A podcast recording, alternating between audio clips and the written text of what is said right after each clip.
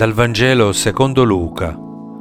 In quel tempo Gesù disse ai suoi discepoli, Siate misericordiosi, come il Padre vostro è misericordioso. Non giudicate, e non sarete giudicati.